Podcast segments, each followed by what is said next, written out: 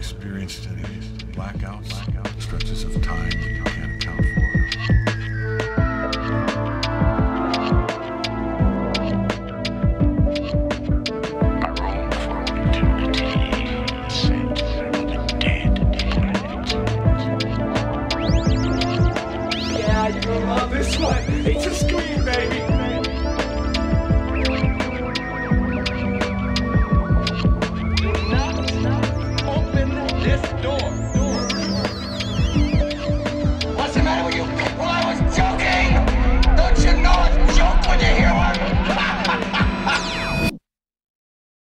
Welcome back, everyone. It's us, Jose and Mason. Hi, we're here. Mason, I'm Jose. I, what? No, Oh, I'm sorry. We shouldn't confuse people. I'm Mason. we shouldn't confuse people after being off the air for like two months. After we were like, "Hey, we're back." Yep. hey, listen, guys. It's very funny, Mason, because the last episode, I don't know if you listened to it, but at the beginning, I put a little disclaimer where I was like, "Hey, this one was supposed to come out in November. We've been busy, but we're back." And then we were gone for a month. Well, you are you are going to school. It's Ah. Yeah. very difficult. Uh, You've got you're working. You're going to school. I'm just working, so I'm fine. Yeah, I But- am, I will be 30 when I graduate. Probably 30, 35. I don't know. We'll see. Ah, it's crazy. You think you're gonna graduate? That's that's that's what the school said to me on the first day. Where I was like, "So how old when I will I be when I graduate?" And they're like, "Graduate? Ah, kid. oh man." Um, yeah, but we're back though. We're we're fully we're fully back. So we say. Yep. Um, we're here, sure. guys. Uh, we missed you. Uh, we hope you missed us. Yep. And we've got a very fun episode today, Mason. We're going to be talking about mysterious people in mysterious situations. You know. That's what I like to think about. Like that's what I think other people think about me every time I'm at a Hmm. bar. But really, I'm just screaming about sports and aliens. I like to think people are like, "Look at him. Look What's at this his deal?" mysterious guy in this mysterious situation. And then I'm just like, honestly, OJ Simpson, despite the murders and the arrests, a phenomenal running back. They're like, wow. He's They're just like, I wish you'd stop. I wish you'd stop talking. The to us." mystery is shattered. You're just a kook. Um, so yeah, we've got a couple different. I think we've got about seven people on this list, and it's people who found themselves in you know some sort of mysterious event or unsolved uh, case. Uh, but the biggest mystery, aside from already the case being strange, the heart of it is this person who was never identified, or the like how they came to be in the situation, or where they came from, is to this day still a mystery. Uh, we've got a couple uh, ones on here that people have probably heard of. Um, so, oh, before we get into it, though, I do want to say today is January 16th. Uh, it is my mom's birthday. So, mom, if you're listening, happy birthday. Happy birthday! Yay! Happy birthday! Birthday! I don't think I don't think I gave my mom a shout out, and she's gonna text me about it. oh yeah, she's gonna be like, oh, so Jose can can wish his mom a happy birthday. Mhm. Huh? So thanks for that, Jose. That was really cool. thanks for that. Yeah, you're welcome. Um, I I exist solely to to have your mom text you. You know what I mean?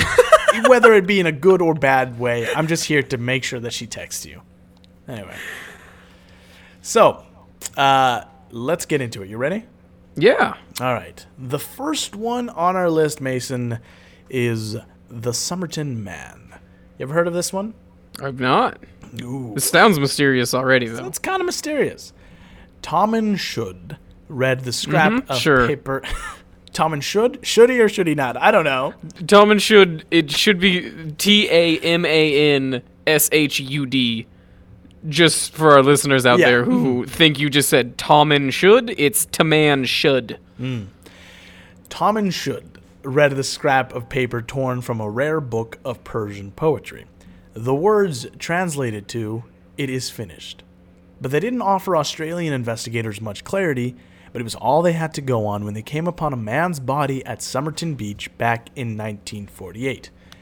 An examination of the body raised more questions than answers. There were no signs of violence, and almost all the labels on his clothes had been cut off. He wasn't carrying any ID, and autopsy was not able to determine the cause of death. However, three medical witnesses testified that what it was was not natural, whatever caused his death. So, and I would assume a medical witness is just like somebody who examined the body. Yeah. No, it was just someone like who a doctor to who be- saw what Yeah, happened. it's it's someone who just happened to be walking by the investigation and was like, "Oh, whatever it was, it probably wasn't natural." So, Uh, or uh, someone I'm who a- saw the the body be moved, thus making them a medical witness. I have a PhD, and uh, I can tell you that's not natural. You just sorry. walked. You just walked up here. What's your what's your PhD in? Does it? Mm, math. Hmm. Okay, so that doesn't probably doesn't. I can tell you best. two things. Two plus two doesn't equal five, and whatever killed that guy wasn't natural. Wow. Medical witness. We'll write that down. two plus two doesn't equal five.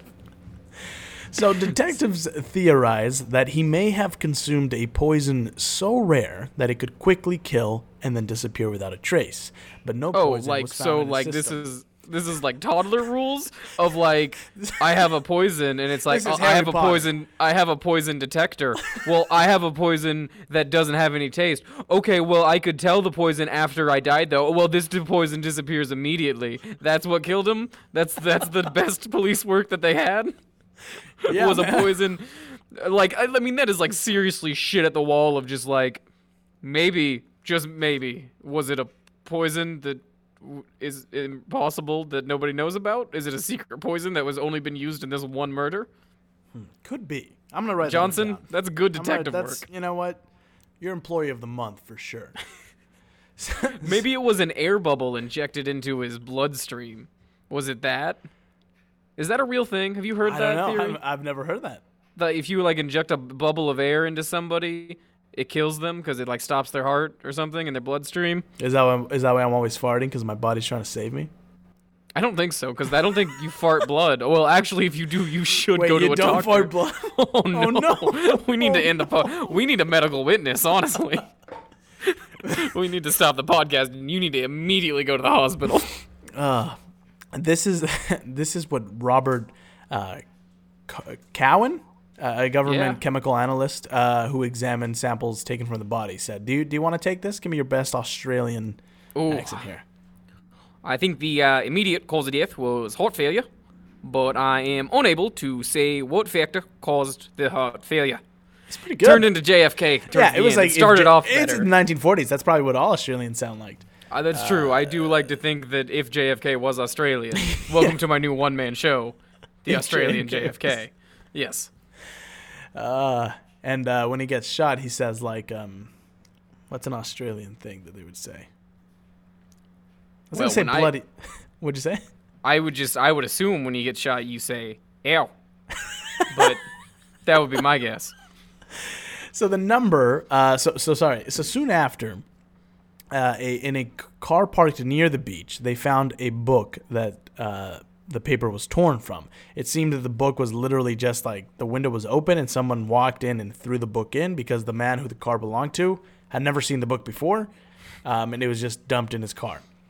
Uh, so soon after, uh, they found this uh, inside. Wait, so they find, did he, like, did the guy find the book and yeah, he did. the police? He like yeah. So he went to his car and was Okay. like, "What the fuck is this Uh, book?" they weren't like- just like, hey, there's a book in there. You think that's suspicious? Yeah. So, so soon, uh, so inside the book was found a handwritten cipher and a phone number. The number belonged to Jessica Thompson, a nurse in Somerton, who said she'd never seen the mysterious man before. Her neighbors said otherwise, claiming that the man had knocked on Thompson's door the day before he was found dead on the beach. It wasn't until Thompson passed away that her daughter came forward with the claim that her mother was a former Soviet spy who had an affair with a mysterious man.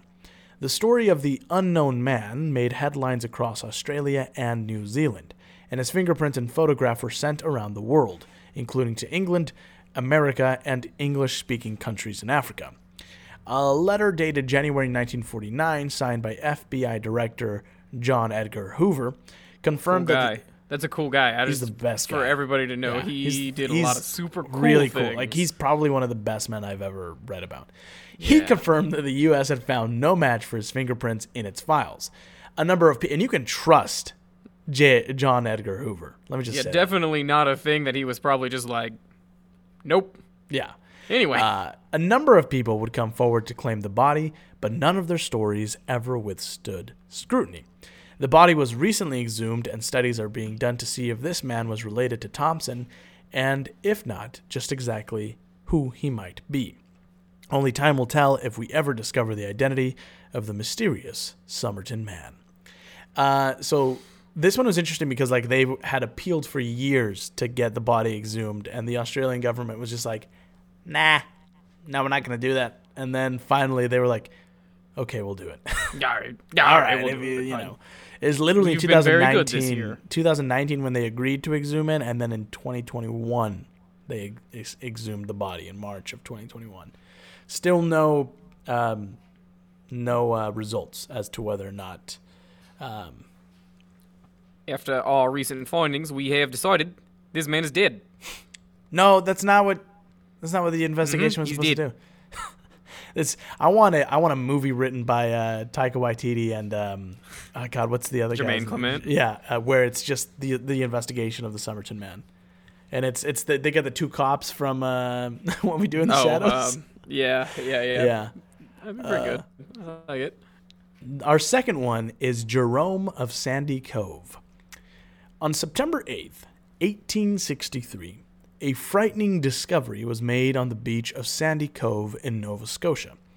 A young boy walking along the beach found the most partic- peculiar and particular thing. Alongside a large rock was a man with both legs amputated and only partially healed, the sand stained with his blood.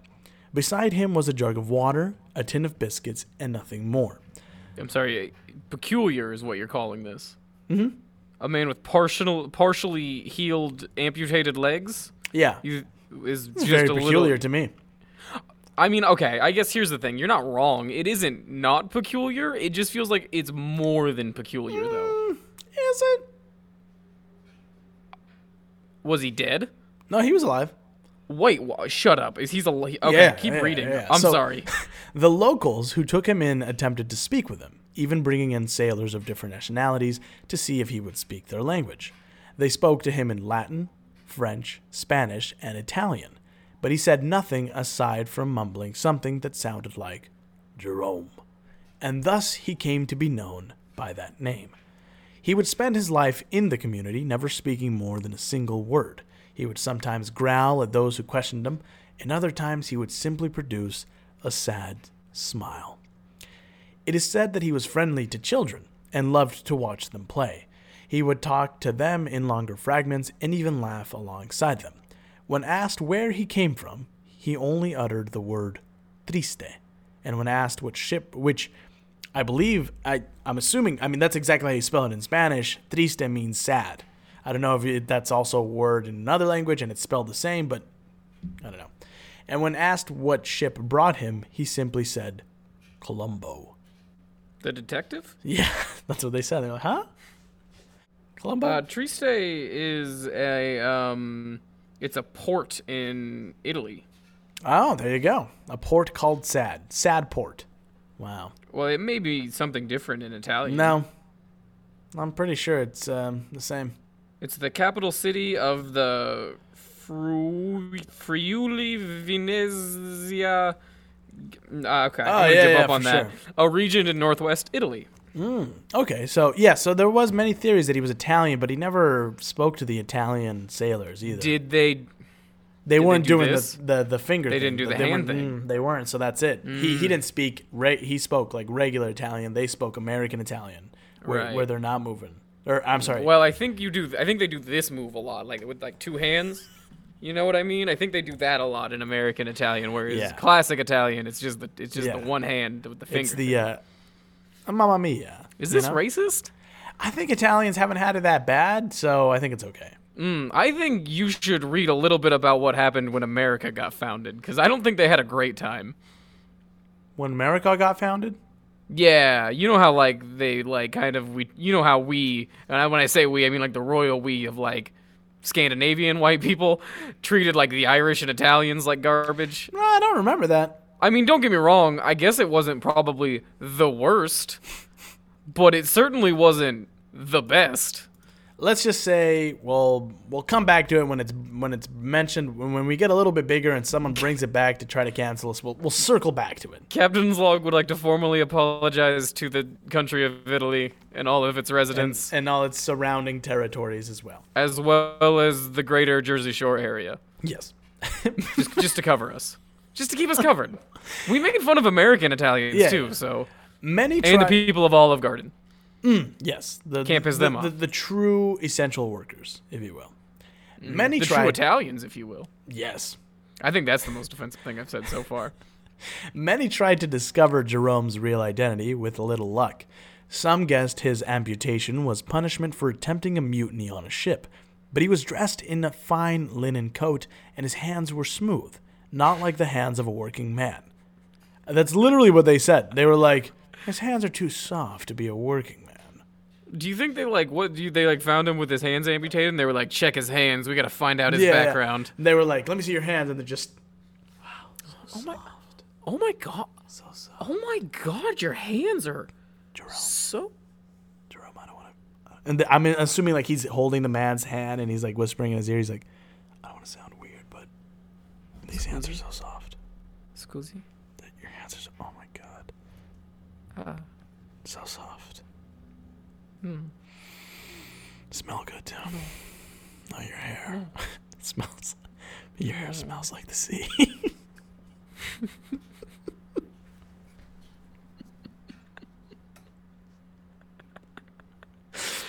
anyway.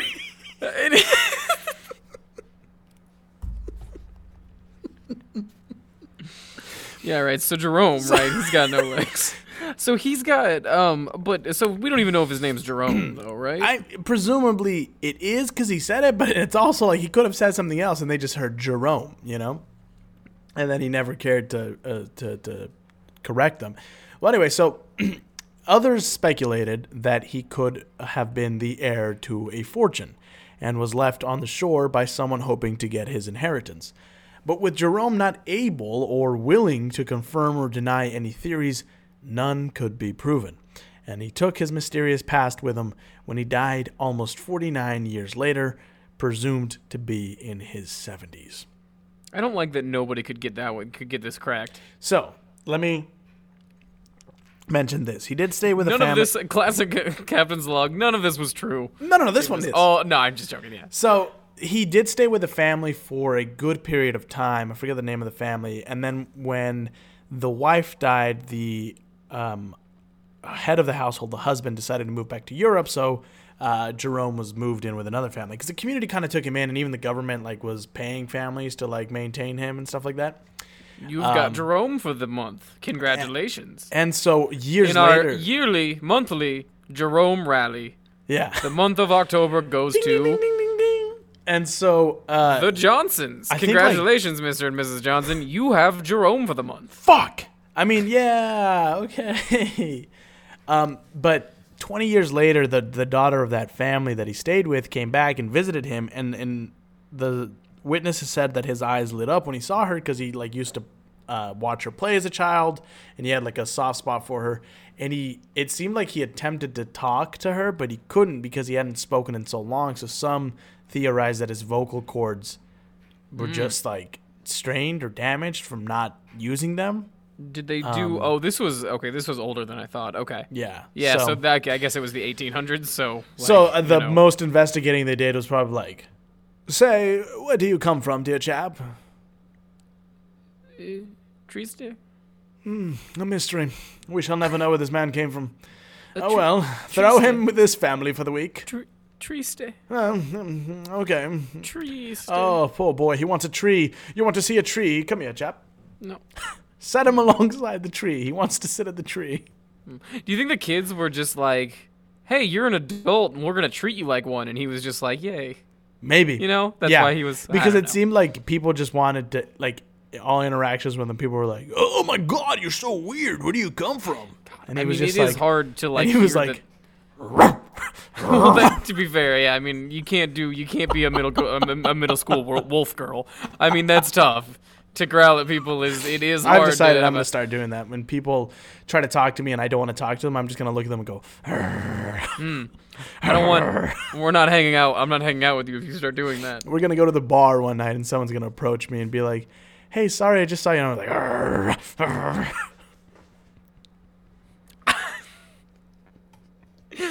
Yeah, man. I mean, I hate that. I, I really do hate that. that For all the Captain's Log fans out there, don't approach me on the street because I will growl at you. Yeah, don't approach me on the street either. But I just don't want to talk to you. It has nothing to do with. Uh, I, I'll be normal about it. Um, it's interesting. You know, I read a bunch of other stuff where they just, you know, um, one guy claims to have, and I'll link all the stuff in the show notes, but one guy claims to have solved it, that he found some newspaper clippings from a Canadian uh, newspaper at the time that said he was like this Italian uh, uh, sailor, and he was, but, which makes sense. But then in that, he claims that he was sent to live at a like Catholic, uh, like uh, church with this priest, but I never. That's the only thing where I saw a claim of that because the, all the other claims said that he stayed with a, a family that literally charged people to come see him until the end, and he seemed fine with it. He seemed fine with it. They say so. well, also, he didn't sound like. I'm starting to think I understand why this guy didn't fucking talk to anybody. I mean, if my legs were cut off and then I was put on display, I probably would be pretty pissed and not talk I to mean, anyone. imagine whatever happened to him was probably pretty traumatic. yeah. So, he gets found. You Yeah. give about, I'm going to say three months of getting over just the trauma of what happened to him, right? You're finally getting settled in. You're finally getting comfortable enough that you're ready to Mm-hmm. open up to people, and they're like, hey, you want to pay money to see the legless weirdo?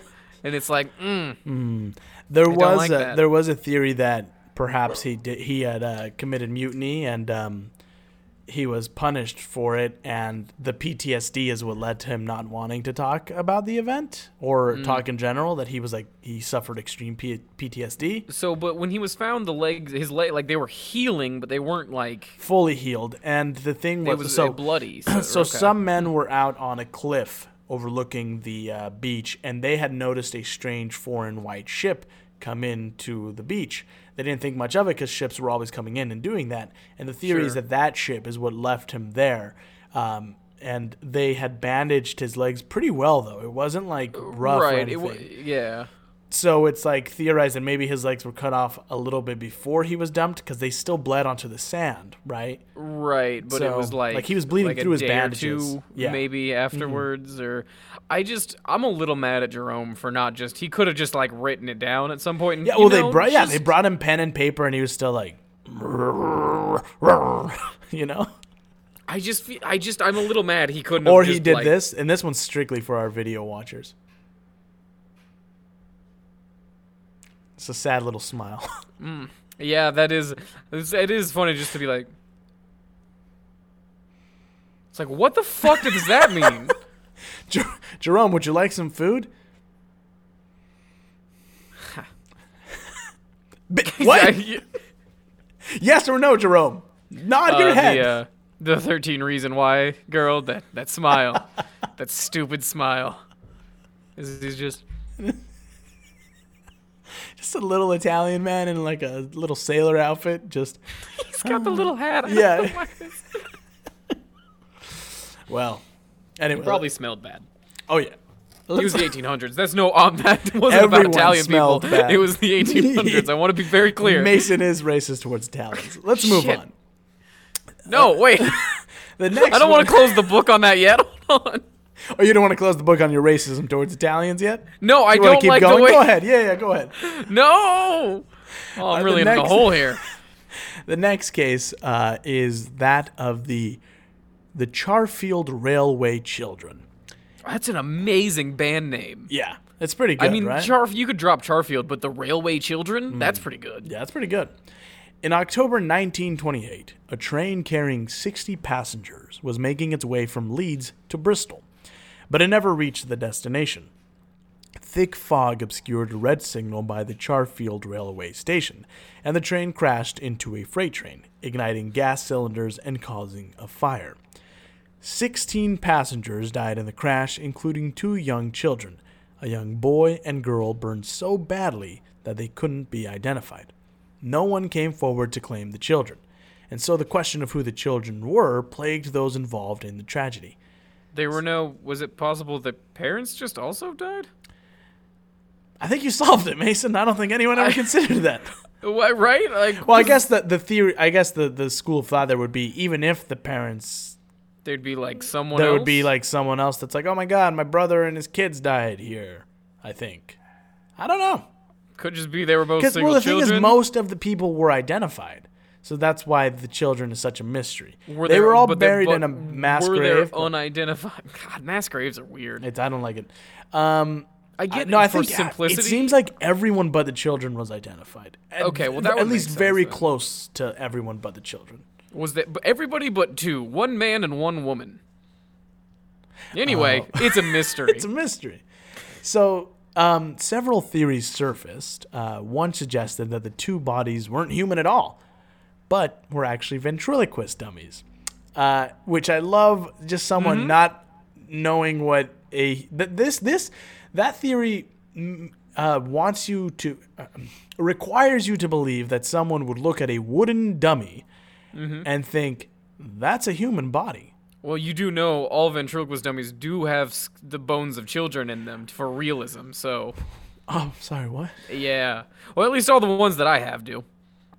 But Mm-hmm. I put them there. Uh, so listen, I you know I was gonna fly out this weekend, but I think I'm just Mm-hmm. gonna have to cancel my ticket. Something came up. I was like, you don't have to worry. Your bones would be uh, too big to put into a ventriloquist dummy. Oh, speaking of bones, Mason. Speaking of bones, our friend HVAC guy uh, Uh-huh. has told me to, to let you know that you can have his and his wife's bones, and His as well as the as well as the bones of his father, uh, once they all perish. Do you know? I mean, honestly, at this point, So he was like, "Hey, So, uh, this he said, he said, tell Mason this, and he's like, and see if that can get my nickname changed." So I thought we I thought we changed it. What did we, yeah. Um I I mean yeah, for sure. I don't know what it is off the top of my head yet, but that obviously HVAC bone guy. the fact that the fact that he put his his Yeah. wife and father in this yeah. is well, he said be- his, he said his father, regardless of whether his father wanted to or not, he was going to give you his bones. uh, and then he was like, "Okay, I'll give him my bones too." And then he was like, "Let me ask my wife." and I guess his wife reluctantly agreed. I just I there's so much wild about this, but like so this has been a bit in my life for about two years now. The amount of people who have promised me Mm-hmm. their bones when they die, if half of them come through with it, I have at least six human bodies. Wow, not me though. I, I have not Half of my them. bones. I'm gonna get those fucking bones one way or goddamn another, Jose. You understand me? Just on my deathbed, you make me sign them away to you. I'm a little worried because HVAC guy, I'll think of a new nickname, Mm-hmm. has a kid, right? yeah, he said not his kid's bones. Well, I don't want his kid's bones, but I do want to. It's gonna be weird when I, you know, it's like it's Mm. I'm very, assuming he's got enough time. moment. He's got enough time to to to have her get her affairs in order. You know, My, Yeah. uh, hello, HVAC son, daughter. daughter. Excuse me. My name is Mason. Uh, I'm sure you know who I am. I've come to collect my debt. Give me the bones. Please, he just passed away. Your father signed a contract. I'm gonna need my Please, bones. sir. Give him. You know what? I'll get him. Move out of the way. Shaking a corpse. Get out of here. I thought if I shook him by the ankles, He's tall they'd too, fall, so they'd all fall out. there. Very long bones too. He's like six foot something. Do you think tall people have more bones? I'm pretty sure they do, scientifically speaking. As a scientist myself.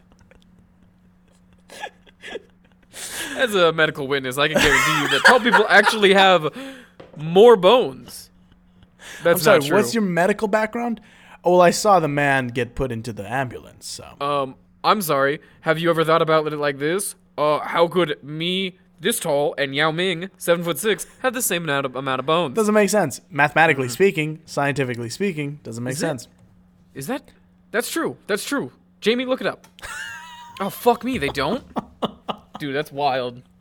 That was my favorite episode of the Joe Rogan podcast. Was was that episode? So Okay, so I'm just a regular doctor here to tell you that everybody's got the same amount of bones, generally speaking. is that Jamie? Jamie, bring up no, because I read bring up the article from uh, Breitbart News where they talked about how people have taller people have longer bones. This is true. Alex Jones was talking about this too. Bring bring it up. Emphatically, no, I'm just a normal doctor, and I can tell you for certain Yeah, but you work for CNN, don't you? Haven't you been on CNN? No. I mean, like you know, I've been on it. I think they're paying doctor. you to uh, to say these things. I mean, No, I get paid to be a doctor at a hospital. because I don't know, because I read it on on Reddit as well. I saw a thread on Reddit where they talked Mm-hmm. about it. Yeah, I went to medical Jamie- school for Jamie, will you bring that up? years. Okay, see, here's the thing, Doc. Right here, uh, Big Nuts McGee says that tall people have more bones than short people, and that's what makes them taller. So, like, where'd you go to school again? Because this guy, I don't know. I, I trust him more than you. John Hopkins. Never heard of it. You know what? I'm gonna put a gun in my mouth. So I gotta skip out of here. You know. You ever had elk meat? Actually, it is good for you. I mean, you're not wrong about everything. Okay, some things you're right about, and elk meat is good for you. Okay, it's good for it's lean meat. It's lean Yes. protein. Um, moose meat. I've had moose meat, and that's very good too. Oh yeah. Um, but that was more. I think I got chased by a moose. It was a bit of like closure for me to eat a moose. You know. Anyway, Honestly, to get into that. hundred percent couldn't tell you if this is still part of a Joe Rogan bit or No, you this is me. no- I know I- it's true. I was kidding, but that's a very Joe Rogan thing Yeah. to say. It's actually kind of like emotional closure for me because I got chased by a moose once. Anyway, another popular theory was that they were not the bodies of children, but instead of small riding jockeys. Uh-huh. Some even Oh yeah, sure. Some even claimed the story was a hoax generated by the media to make the accident even more tragic. Those you know that fucking media exist. being like, "You got to be more sad about this horrible event that happened." Enemies of the people, man. Well, uh, God damn it. I love it. According to one, Humans refuse to are incapable of change. they are they have been we have been the same since the fucking beginning. The only thing that has changed is the world around us man.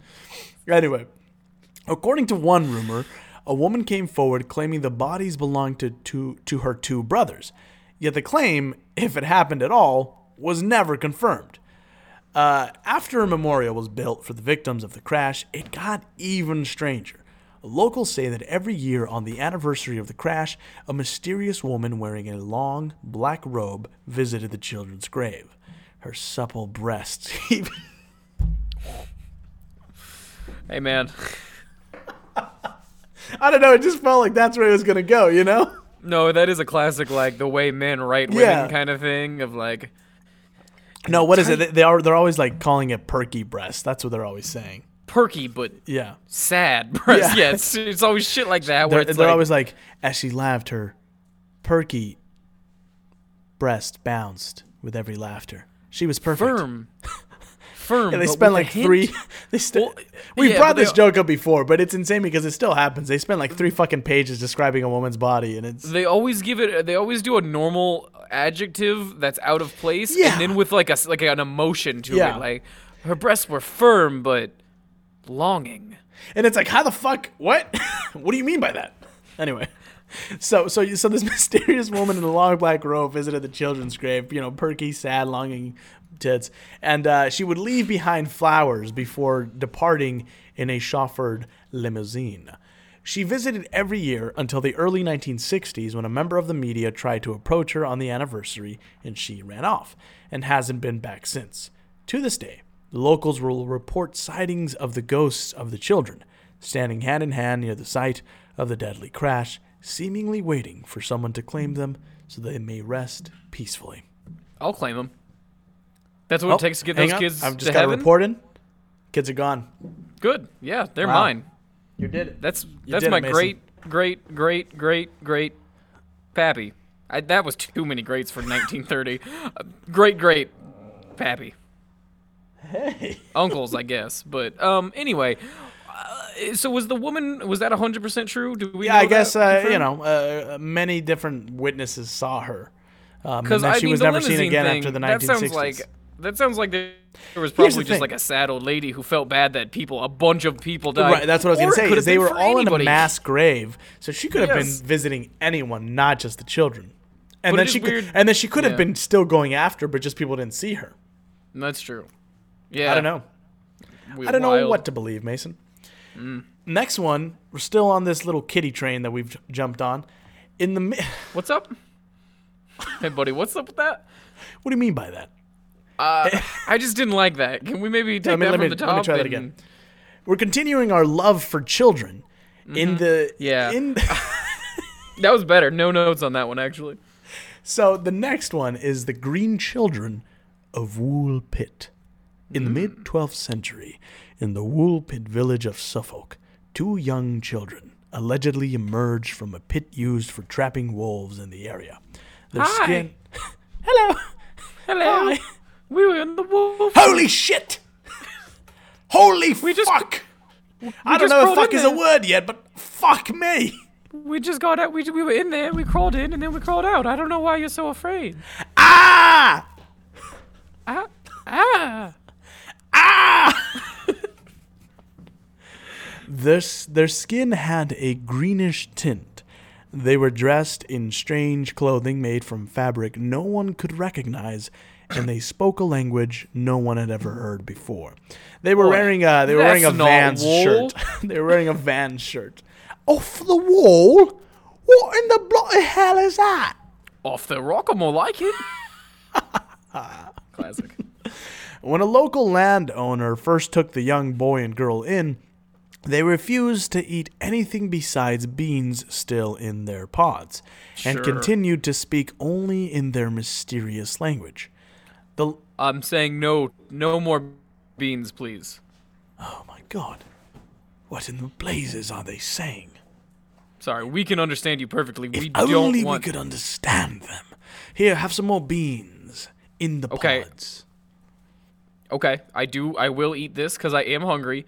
Um, I was just trying to explain to you that my sister doesn't eat meat, and I actually have a gluten intolerance. So the beans are the only thing you've given us. A steak and a loaf of bread. Did you just touch me? Stop fucking touching me. What is happening? Stop poking So me. Uh, green. Ow. That, your finger went in my mouth. Fuck off. Get the town doctor in. So green. so green. So the landowner eventually got them to eat normal food, at which point the writings of the time say their greenish tint disappeared. They eventually mm-hmm. picked up enough English to try to explain what had happened to them. The tale they told was bizarre. Give me your best British child for this. We are the inhabitants of the land of Saint Martin, who is regarded with peculiar veneration in the country which gave us birth. These are children, remember. That this is a child speaking. I guess it's a different Yeah. time. Anyway, continue. Totally normal. This is Yeah. totally normal kid talk. Anyway, we are ignorant of how we arrived here. We only remember this that on a certain day, when we were feeding our father's flocks in the fields, Nice. we heard a great sound, such as we are now accustomed to hear at St. Edmund's when the bells are chiming. And whilst listening to the sound, This is what the sound admiration, it was, by the way. we can dance if we want to. We can Oh. leave this world behind. Because if your friends don't dance, and if so they don't lovely. dance, well, they're no friends of mine. I feel such an emotion of overcoming joy. No, in my actually, sorry, that was a joke, guys. This is I do actually have the sound. This is what it was described, and then this was found in like a, uh 12th century uh, writings. ooga chaka, ooga ooga Oh. ooga chaka, ooga ooga. anyway, continue. My favorite part is when he goes, I can't stop this feeling Deep inside of me. me. Anyways, Girl. okay. We became, on a sudden, as it were, entranced, and found ourselves among you in the fields where you were reaping. The sun does not rise upon our countrymen. Our land is little cheered by its beams. Oh, beams. I'm sorry. Our land is little cheered by its beams. We are contented with that twilight which, among you, precedes the sunrise, or follows the sunset. Moreover, a certain luminous country is seen, not far distant from ours, and divided from it by a very considerable river. Oh, I- so- sorry, kid. I felt whoop, my accent kind of went away there for a second. I fell asleep and then I became southern. Um, wow. Um, that was boring. Could you just say that like you're from Mars? So from unto us to you, bores the spoils of our labor, and the fruit from which we sue. All right, fucking rob him. He's asleep again. oh my god, no! No. No. Shortly after this revelation, Richard Decane, uh, or Decalm, who was the, the the landowner, he took the children to be baptized in a local church. Well, However, one thing I know for, for sure is that you two Need need, baptized. However, the boy died soon afterwards through an unknown illness. The girl, later known as Agnes, continued to work for the landowner, Richard de Calne, for many years before marrying the Archdeacon of Ely, Richard Barre. According to one report, the pair had at least one child. To this day, no one knows for sure who the children were or where they came from. They never, so she never cleared it up as Nope. she got older? She was still like, "Yeah, I was green, came from uh, underneath the world." She was crazy. I stand by my previous statements that I made when I was nine cool. about cool. the land with the beams and the twilights. and the ooga chaka ooga ooga. Yes. I will be taking no more questions at this press conference. which I have invented in the in the 13th century. Practice? Are we talking about practice? Not a game. Wow. No, not a game, but practice. That's an Allen Iverson joke. Mm. Yeah. He So- got drunk one time and skipped practice, and they were like, "What the fuck?" And he was like, "We're talking about practice, not a game. Practice." It was great. it was really fun. So this one could have a plausible explanation, Mason.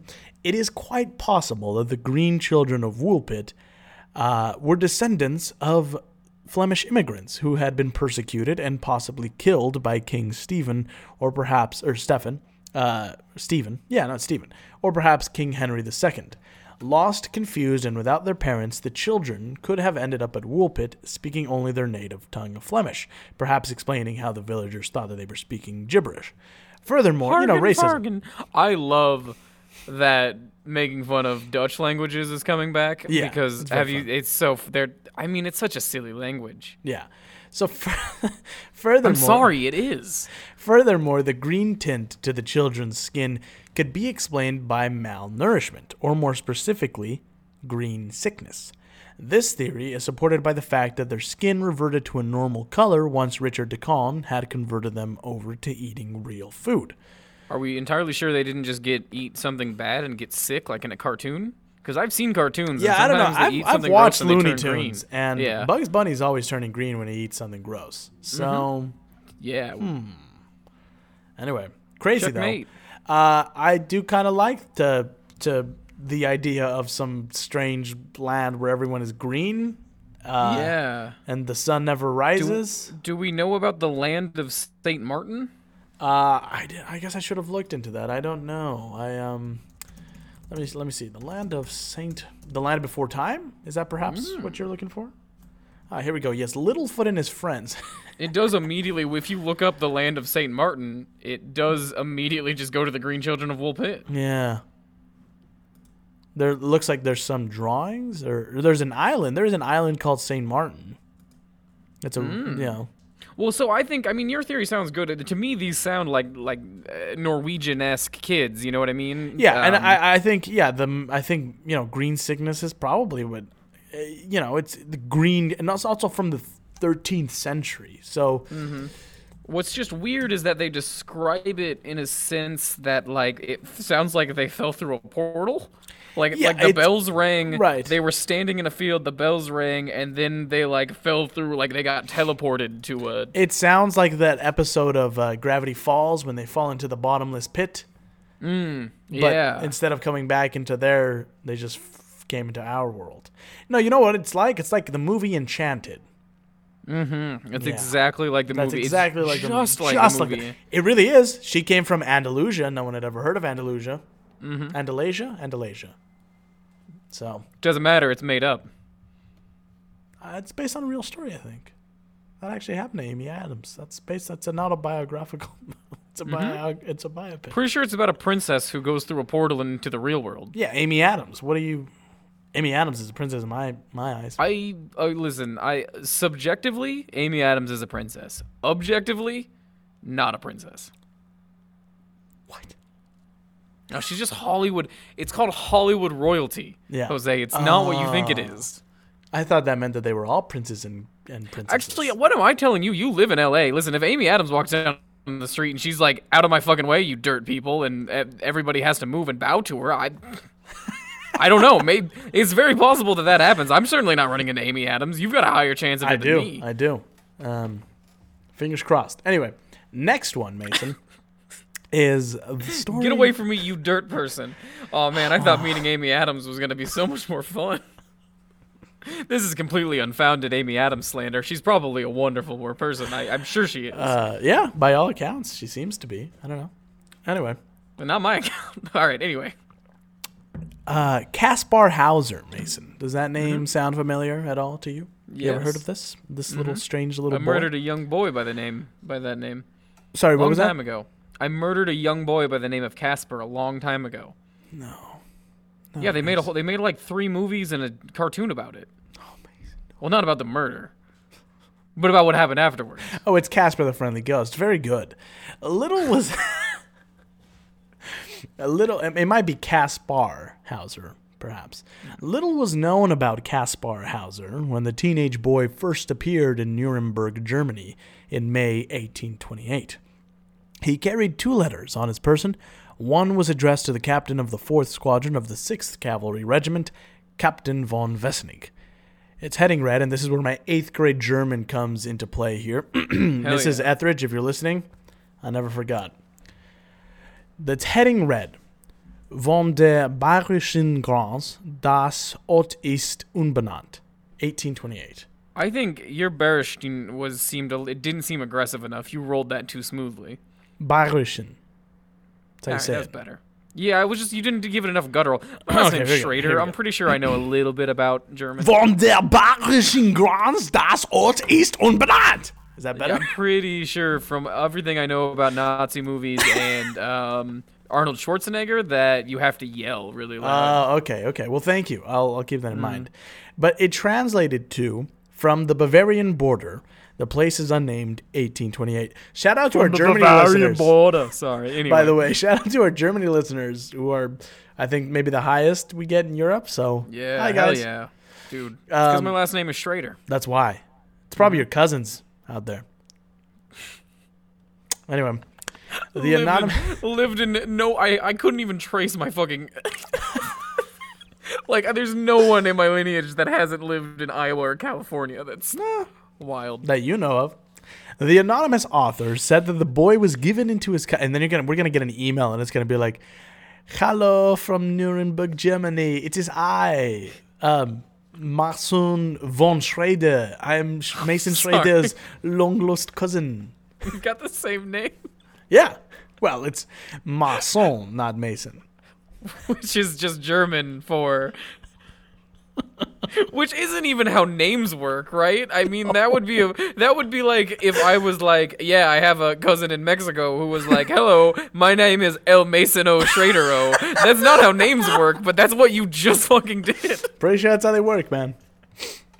Anyway, the anonymous author said that the boy was given into his custody as an infant on October 7th, 1812, and that he instructed him in reading, writing, and the Christian religion, but had never let him take a single step out of his house, you know, as you do. Okay, the, sure. the later said, sounds like you kept this kid captive, but anyway, the letter stated that the boy now wished to be a cavalryman, as his father was, and invited the captain either to take him in or to hang the poor bastard. I like how this kid has done no crime, and this guy's like, "Yeah, you could take him in, or you just kill him." fucking kill him." I So- mean, I'm sorry. This is bizarre. You've just come to me, Mm-hmm. the captain of a cavalry regiment, Yes, handed me a letter yes, sir. that says you've never left your house before, Yes, sir.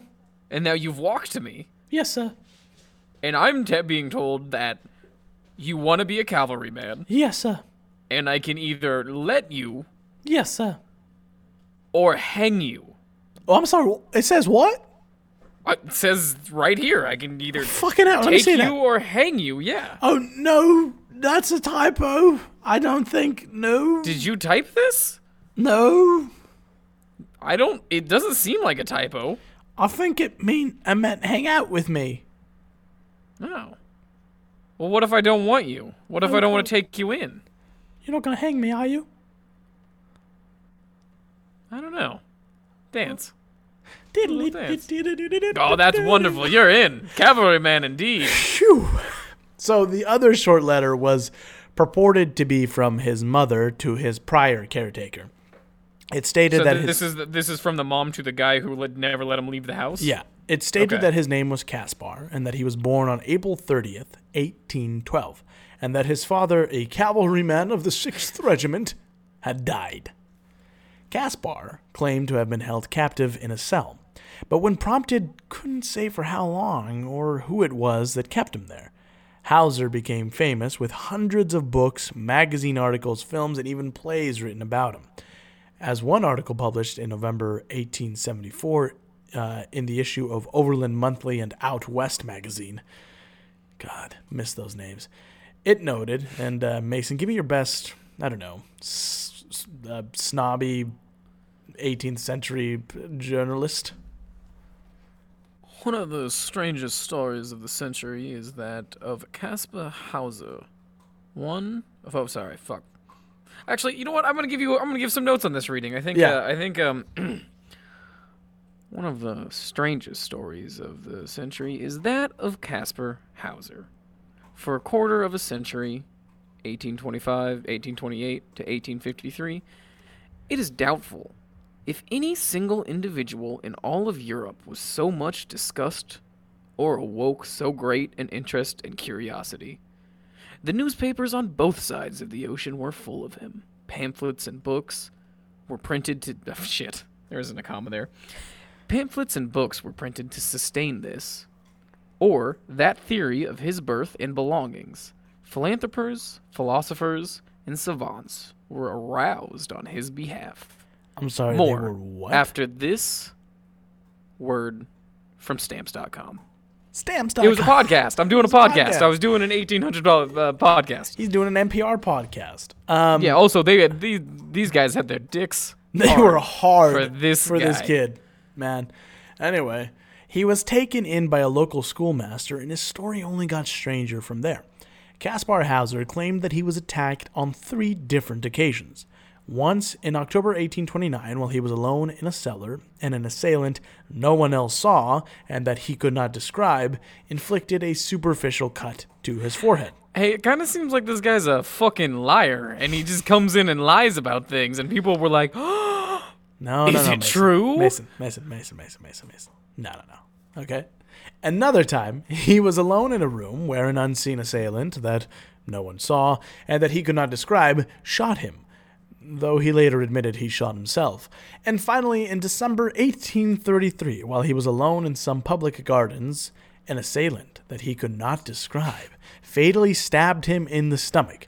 He died three days later, his life remaining a mystery. okay, so, Caspar, buddy, we've been Yes. through this. yes. The first time you came in with the forehead cut, right? Mm-hmm. Right, right, right. Because the guy came up to me and said, "I'm gonna cut you," and then he cut me just just a little bit, not too hard. Yeah, so we've got that in the notes, right? But what we don't have is what he looked like because you said oh, right. Uh, it was um um. you said He was tall. quote nope because you said quote I don't know what he looked like. I, I do. Right. I do. That was on. Oh, you do know bad. how what he Right, looked. right, Okay, right, so what did he look like? He was tall, He was tall, like seven, nine feet maybe. nine feet. Uh, he was yellow, So this is the 1800s. We haven't had a person over six foot three yet. yellow, He covered in nine feathers, feet tall, yellow, and covered in feathers. with like a beak. He was a bird. out. He was a large bird. A large yellow bird, like Uh-huh. a like a big but like a big. Mm, what's the word I'm looking for here? Like a bird, but he's big, like a huge bird, Like, a- huge yes. bird is probably the name I'd give him. Yes, okay. A Tall huge bird. bird. Okay. And he had like, yeah, and he and he was like, And he cut you on the he he just said- cut you on the forehead. He said, gave "This is from Sesame Street, bitch," and then he cut Hmm. me on the forehead. Right. And then, right, Right. you got shot. Right, so this one was a different bloke. Uh, he was like a little guy, like probably three to four feet. He was Three to four feet. Right. You've been attacked So- by a large bird Right, right, right. Let, let me finish. So and he- now a three to four foot tall man. uh, less of a man, more of like a monster, and he was he was red, and he had like a, Uh-huh. like an orange nose. Mm-hmm. And he said, "This one's from Sesame Street, bitch," and then he shot Okay, me. so they both said it's from Sesame Street. right, right, right. So Uh huh. Um. So uh, almost less of a mo- man or a monster, and I would almost describe him as a muppet. Oh, that's that's very good actually. That's a good, Yeah, quite a good name. Yeah. Mm-hmm. Um, and then the last one. You want to know about the last one? Mm, yes, because Right. you've So been yeah, I'm bleeding out. by the way, my Yes, intestines are coming stabbed out. but- in the stomach. I can so, see that. So for this one, it was this, it was a very nicely dressed gentleman, about you know four to five feet, ah, like three to four Oh. feet probably. I don't well, know. mm, Anyway, see, I, you almost gave me something believable, and then you didn't. He was sharply dressed. He had purplish skin. He had a cloak on, and he continuously counted numbers. And this is what he said. And this is what he said. And this is what he said. One stab, ah ah. Two stab, ah ah. Three stab, ah ah. Hey, Caspar? This one's from Sesame Street, bitch. And then he Mm-hmm. Yes. stabbed me in my stomach. Yeah, yeah. We're Right. gonna let you die because we hate you. You're the worst. You've Oh. clearly done this to yourself. You clearly made these Right, things up. right, okay, okay. Last request. Mm-hmm. Last. Rec- oh God, I feel it. Oh, I see the light. Mm-hmm. Can you tell me? Can you tell me how to get to Sesame Street?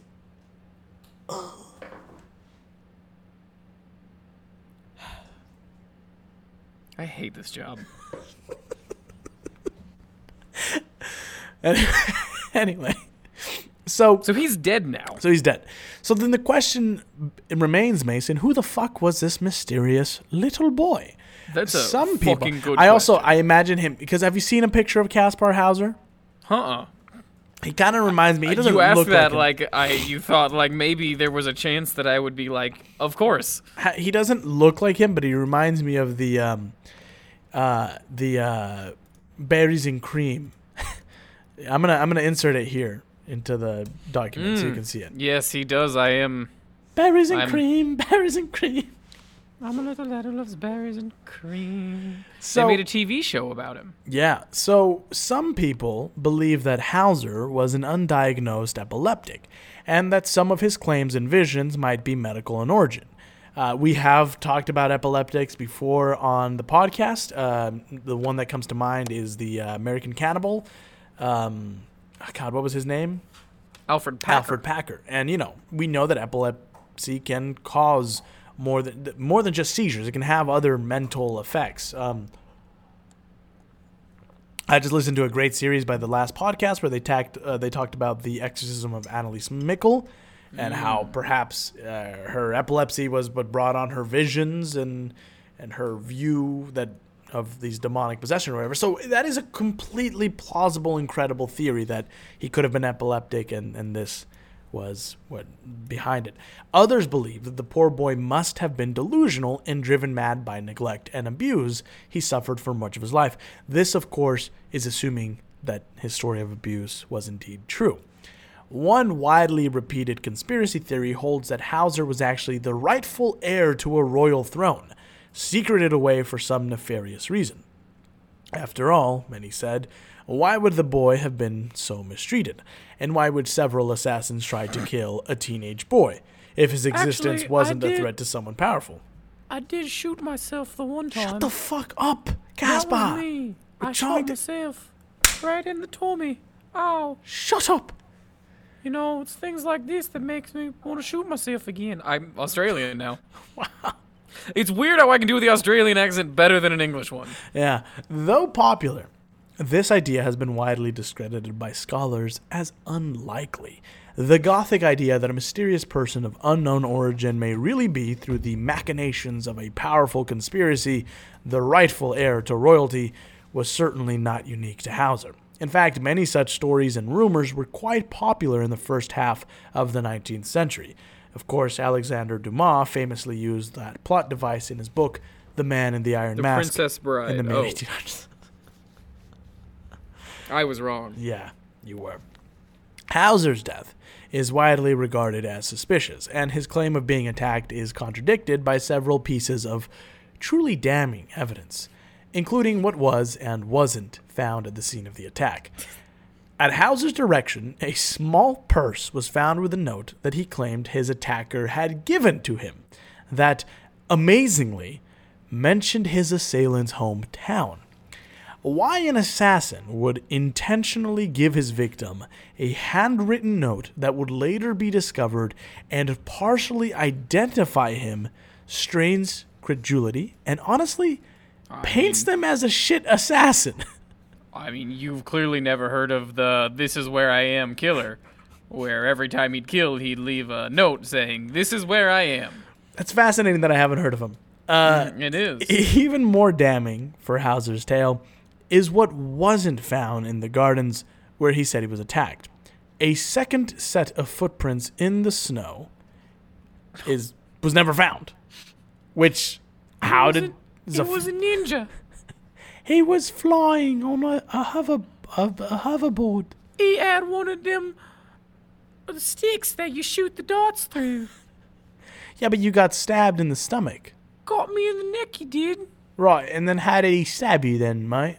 How did he Well, manage to do how else would you stab somebody with a knife? Yeah, but there's no footprints though. How did he Look, it's right here. No, right, but how did he me- there's no it's footprints. He didn't walk up to you. Well, I said he was flying. Oh. Right, okay, case closed. Yeah, right. Yeah. Okay. Be on the lookout, put an APB, flying assassin ninja ninja uh, uh, out there murdering people. Oh, what's this? Near Hamsburg. Yes, he left us a note. Oh fuck, alright. and then they pull up and there's just a flying ninja assassin. He's like, Hey, you caught me. Honestly, I didn't think he was telling the truth. I'm this is wild. Even more uh, damning, uh, yeah. So it is widely believed that Hauser stabbed himself, probably for attention, and had simply injured himself more grievously than he had intended. Yeah, right, because he obviously cut himself in the forehead and he was like, Somebody tried to kill me and they were like, That's not that bad. And then he was like, This'll show them. Oh, fuck oh, fucking hell, fuck me! Oh my god, no! He's doing that thing where it's like the Twenty One Jump Street when the teacher gets his dick shot off, and he's like, "Grab my dick." His intestines are falling out. He's like, "Help me put them back I in." got my dick. Um, so at the time, many suspected that Hauser faked the attacks and attempted assassinations on himself. This is hardly a thing of the past. Even today, uh, people sometimes fake assaults, abductions, and even their own deaths. Some people uh, have a disease called uh, Munchausen's Munchausen's uh, syndrome, which uh, they intentionally injure themselves for sympathy and attention. So he could have been suffering from this as well. If this was the case for Caspar Hauser, we will not know. The mystery of who he was and where he came from will seemingly remain unsolved. It is this podcaster's humble opinion that he did make up the attacks and the notes were fabricated as well, but we still don't know who he really was. So, Wild. Yeah, he sounds like a liar. Anyway, this next one, Mason, uh, you've definitely heard of. the date was November 24th, 1971, and a man assuming the identity of Dan Cooper hijacked a Boeing 727 while it flew over Seattle, Washington, and Portland, Oregon, successfully extorting $200,000 as ransom, which is well over 1.1 million in today's currency. Dramatically, Cooper then parachuted from the plane at midnight to make his escape. Cool. Pretty I fucking rad, story. right? I Yeah. love it. So Best movie ever made about this, Into the Wild. No, not Into the Wild. What's the one with Matthew Lillard? Um, up, uh, up, like up Shit's Creek. I don't think that's the actual name of it, but it's something like that. Oh, Without a Paddle. That's it. It's Without a Paddle. it's about DB Cooper. Uh, yeah, it's Seth Green and Matthew Lillard and one other guy Oh yeah. go out into the woods to find DB uh, DB. You don't watch that. Money. It's not that good, but it's. I love anything Matthew Lillard is in. So No, me too. he's great. I love He's him. He's the best. I want him just- to have like another, like a little run here at the end. but- Yeah. Anyway.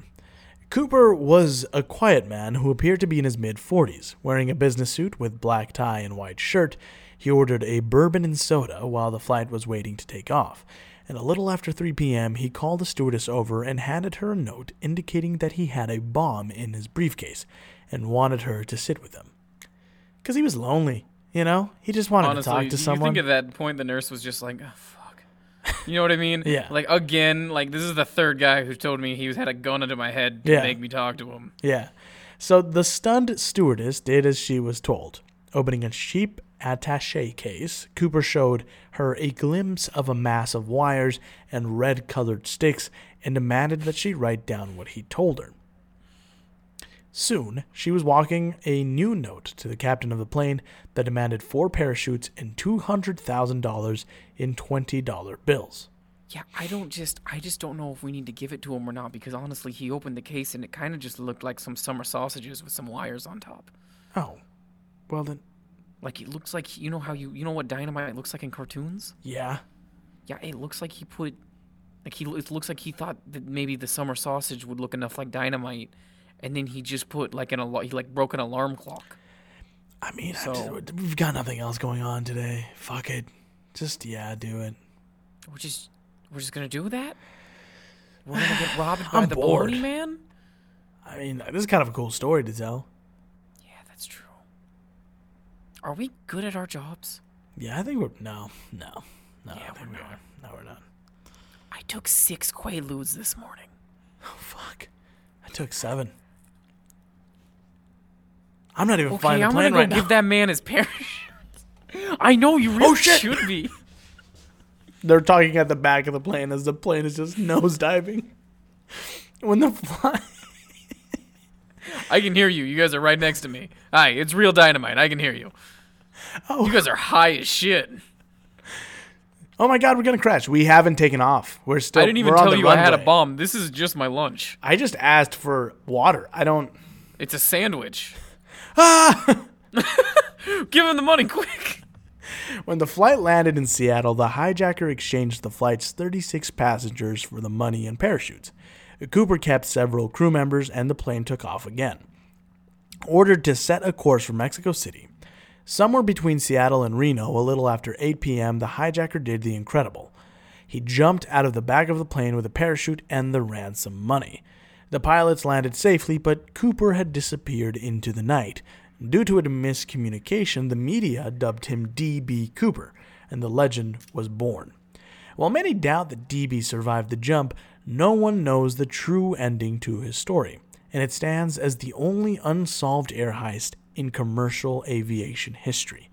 Many, like the FBI, like the the FBI, they do be lying.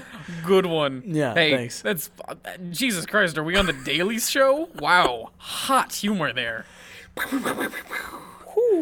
Many, like the FBI, believe that Cooper didn't survive his jump from the plane.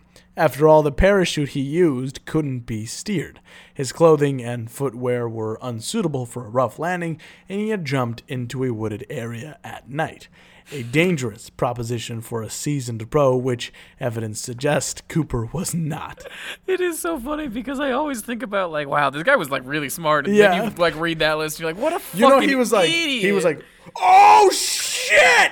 Just You know, he died like um like the police chief from um or uh not the police chief, the the grocery store owner from um Hot Fuzz, where he's got Yes. like a branch Yes, sticking up yes. through his mouth, and he's just like, oh, oh. just impaled on a fucking branch. No, I mean, we, Uh. you guys all watched Loki. It was Loki. He was DB Cooper. Oh yes, Yeah. it was Tom Hiddleston. Uh, so this theory was given an added boost in 1980 when a young boy found a rotting package full of $20 bills, which was $5,800 in all.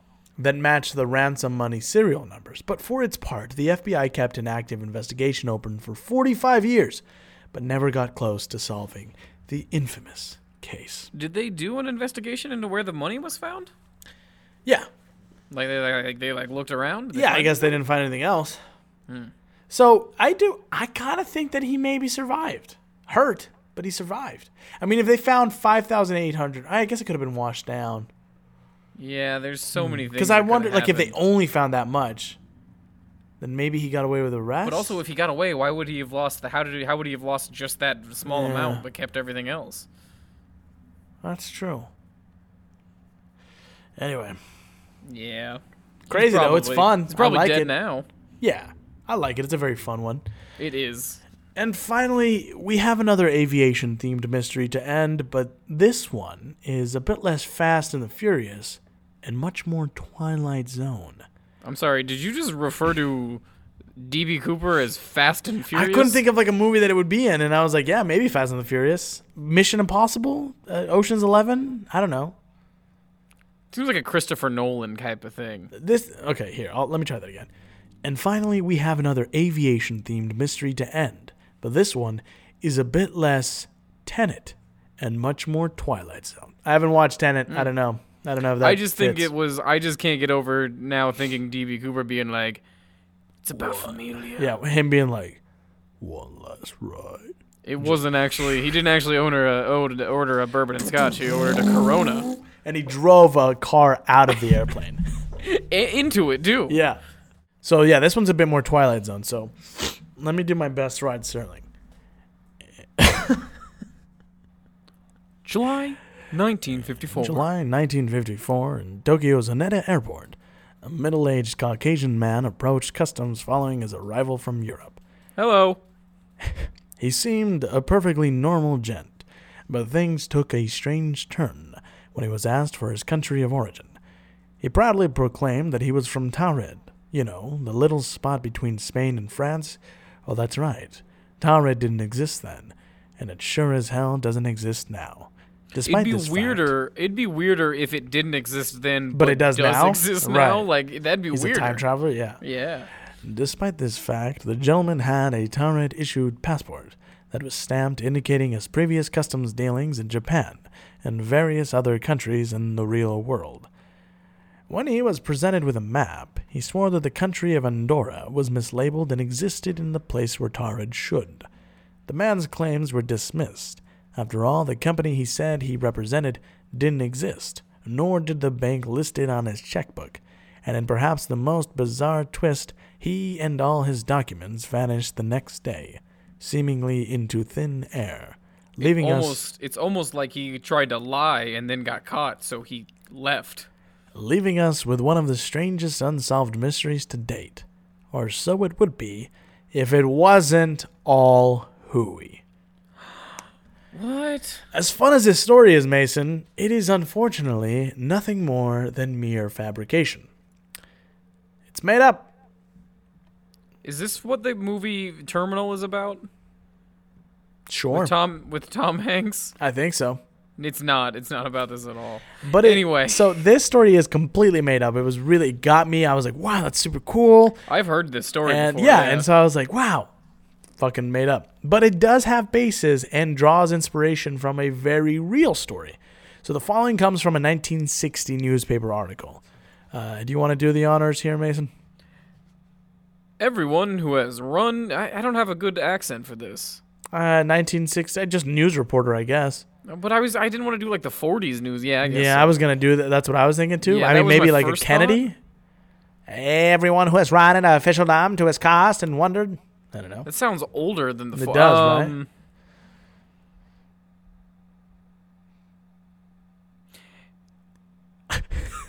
I Yeah, yeah, yeah, yeah. Everyone who has run into officedom to his cost and wondered at the ridiculous questions asked of tourists will have sympathy for a man erroneously named John Allen Kuchar Zegras. Yeah. Continue. Oh, this is a Mr. Zegras wanted to travel around the world to impress officials. He invented a nation, a capital, a people, and a language.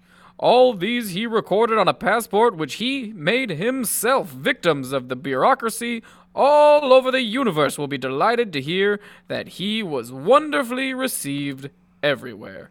Well, almost everywhere. John claimed to be a natural Ethiopian and intelligent. Wait, what? Oh. Naturalized. Yep. John claimed to be a naturalized Ethiopian and an intelligent agent for Colonial Nasser. The Colonel passport. Nasser. Fucking shit.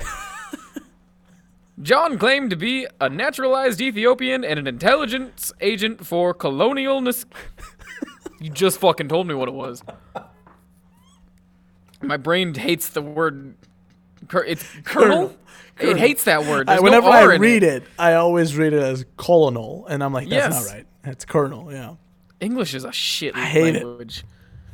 John claimed to be a naturalized Ethiopian and an intelligence agent for Colonel Nasser. The passport was stamped and issued at Tamarannasset, the capital of Tured, south of the Sahara.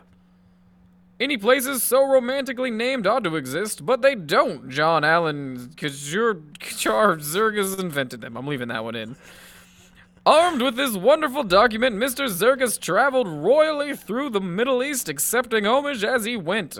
And if there were any doubters, they were invited to read a kind of proclamation beneath the National Turret stamp. It read Nope. Richt ubwe oktra negusi habisi trap turapa. Uh, yeah, because that wasn't super African sounding, but Well, yeah, that's because it's gobbledygook. right.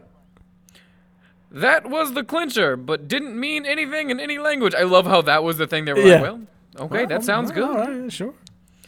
The gallant gesture for the individualist unfortunately ended with the Japanese in Tokyo. They began looking up maps. John Allen in, is in court, a martyr to Japanese thoroughness. Right. His action takes uh, precedence, we think, over the American citizen who flew his own plane round the world wearing his own uniform, receiving homage from all the sundry, or, or from all and sundry. But the more we ponder Mr. Zegras, the more we wish there had really been a place called Tamarannasset in the delectable country of Turid, south of the Sahara. With a language like the one Zergas invented, all its citizens would be blessed with John Allen's sterling attitude towards collectors of useless information.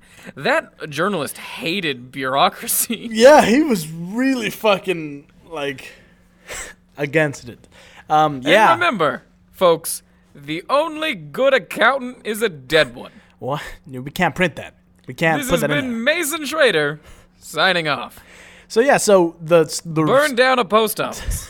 so the story that we talked about first was not real, but it was based perhaps on this story of John Allen Kushar Zagris, who was this guy who got around the world with a fake passport, and then when he got caught, he was like, "Oh man, You and, got me. Uh, you got me." You got me. So that's that, Mason. Um, Very fun. Those were certainly some mysterious people some mysterious in people. varying degrees of mysterious situations. Indeed, indeed. And thank you everyone for listening to this Lost Log. We're excited to be back. We'll see you next week with a a regular episode. Um, some some uh, housekeeping items before I forget.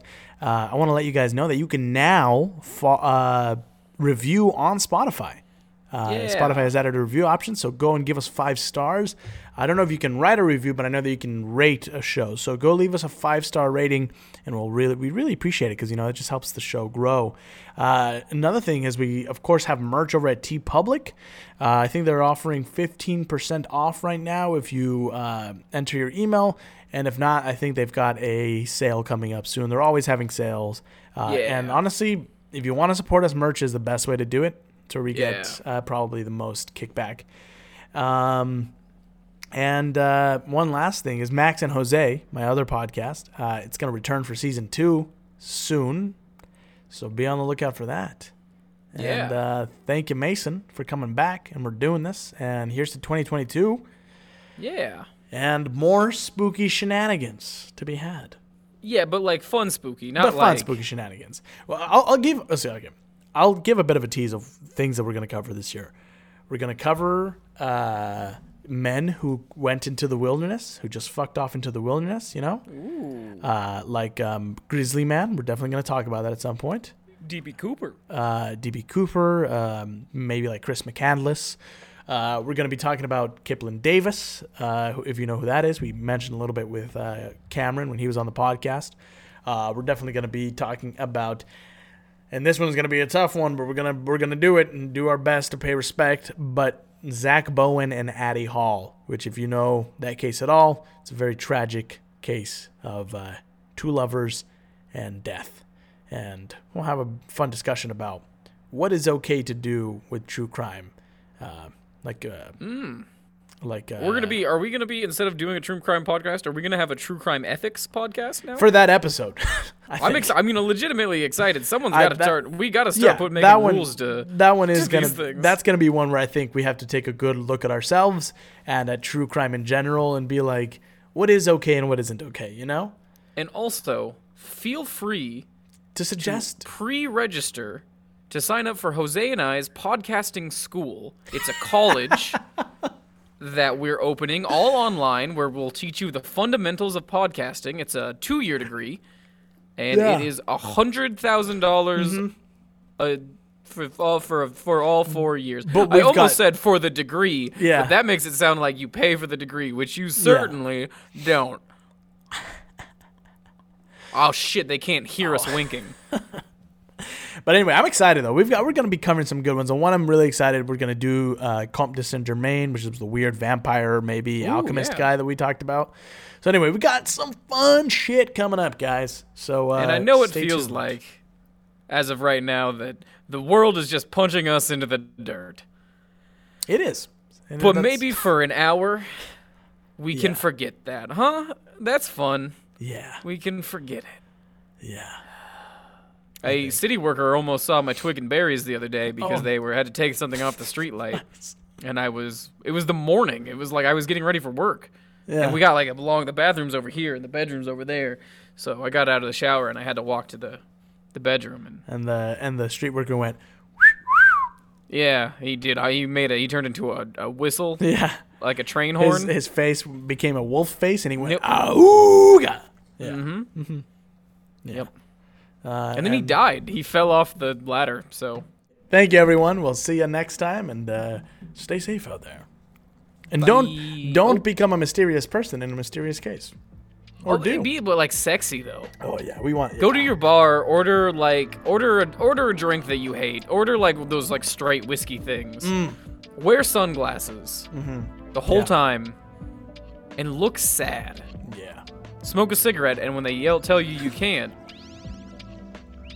Put it out. Don't Put it be, out. Don't be mean. a dick. Don't all be a dick. You know, yeah, don't those be a people dick. are working. You came mm-hmm. into their place of work. You know, don't be a difficult customer. Yeah. Be mysterious. Don't be a dick. That's the motto That's for the motto. 2022. Cheers. Bye. Oh, sorry. I mean, whatever. Bye.